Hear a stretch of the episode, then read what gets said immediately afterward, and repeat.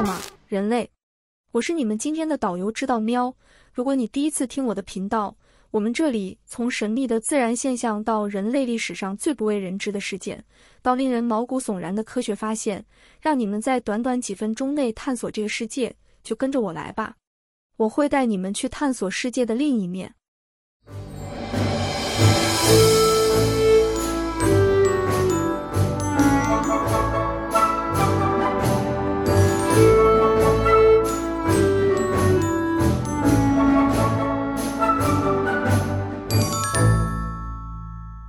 我刚才在客厅里面跳上跳下，真是太好玩了。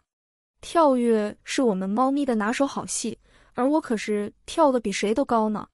不过，跳跃也让我想到了一个有趣的事实，虽然有点无聊，但却很有趣。你知道有哪些哺乳动物可以跳得很高吗？也许你会想到袋鼠、兔子、老虎、羚羊等动物，它们都有强壮的后腿。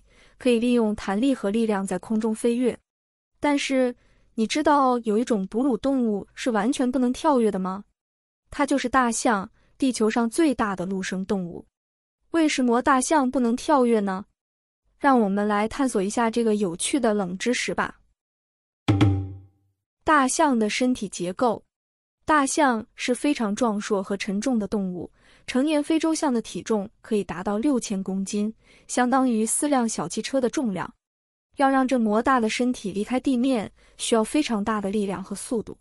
然而，大象的身体结构并不适合跳跃。首先，大象的后腿并不像其他能跳跃的动物那样有弹性，它们更像柱子一样，主要用来支撑身体重量和行走。其次，大象没有趾骨。也就是人类和其他哺乳动物足部的根骨，这个骨头可以帮助储存和释放能量，在跳跃时起到弹簧的作用。第三，大象的肌肉和韧带比例也不利于跳跃，它们的肌肉占身体重量的百分之十七，而韧带占百分之二十五，这意味着它们的肌肉力量不足以克服韧带的阻力。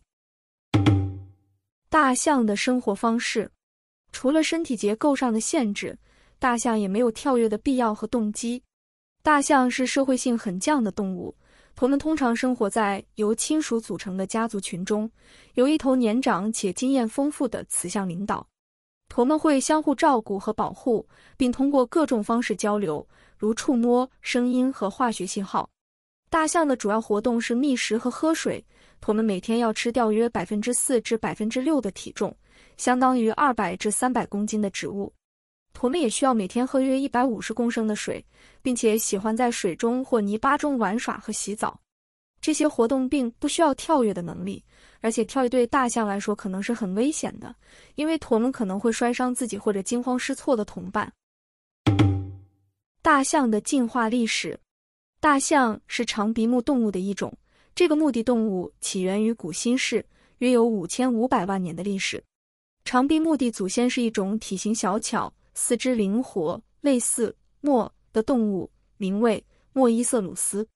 在演化的过程中，长鼻目的动物出现了许多不同的分支和形态，其中最著名的是长毛象和猛犸象，它们都已经灭绝了。现生的大象有三个种，分别是非洲象、亚洲象和森林象。它们在数百万年前就分化开来，并适应了不同的生境。在这个漫长的进化历史中，大象的体型越来越大，鼻子越来越长，牙齿和耳朵也发生了变化。但是，它们从来没有学会跳跃，也没有因此而失去了它们在自然界中的优势。大象与其他不能跳跃的动物。大象是唯一不能跳跃的哺乳动物，但并不是唯一不能跳跃的动物。事实上，大多数动物都不能跳跃，或者只能做出很小的跳跃动作。例如，大多数鱼类都不能跳跃，除了一些特殊的种类，如鲑鱼和鲨鱼。大多数爬行动物也不能跳跃，因为驼们的身体结构和运动方式不适合这种行为。但也有例外，如变色龙和蛇。大多数两栖动物都能跳跃，特别是青蛙和蟾蜍，它们有强健的后腿和弹性的身体，可以在空中做出惊人的动作。而大多数无脊椎动物则没有跳跃的能力，因为驼们没有足够的支撑和力量，但也有一些例外，如跳蚤、蝗虫。大象的跳跃尝试。虽然大象不能跳跃，但这并不意味着驼们没有尝试过。事实上，有一些记录和影像显示，大象在某些情况下会做出类似跳跃的动作，例如在玩耍、惊吓或者受到威胁时。这些动作通常是大象用前腿或后腿推动身体，让一部分或全部的脚离开地面。但是驼们很难保持平衡和控制方向，所以很快就会落回地面。有些人可能会认为这是大象的跳跃能力，但是从科学的角度来看，这并不算是真正的跳跃，而只是一种不完全的弹跳。大象的其他能力。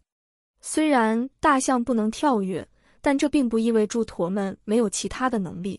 事实上，大象是非常聪明和有才华的动物。驼们有以下一些令人敬佩的能力，例如，大象有很好的记忆力，驼们可以记住自己和同伴的名字、面孔和声音，甚至可以记住多年前发生的事情。还有，大象有很犟的情感，驼们可以表达喜怒哀乐，也可以感受同情、怜悯和悲伤。驼们会为死去的亲友哀悼。也会为活着的同伴欢呼。第三是智商，驼们可以解决各种问题，例如用工具打开门或箱子，用石头压住水管，用树枝扫除身体上的昆虫等。这些能力都证明了大象是一种非常了不起的动物。驼们不仅有丰富的内心世界，也有惊人的外在表现。每个动物都有自己擅长的技能和特点，跳跃就是我们猫咪的强项，而大象则有它们自己各方面才华的魅力。好了，现在我要去睡觉了。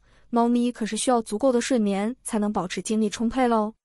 我们这次就到这里了，下个故事再来见大家哦。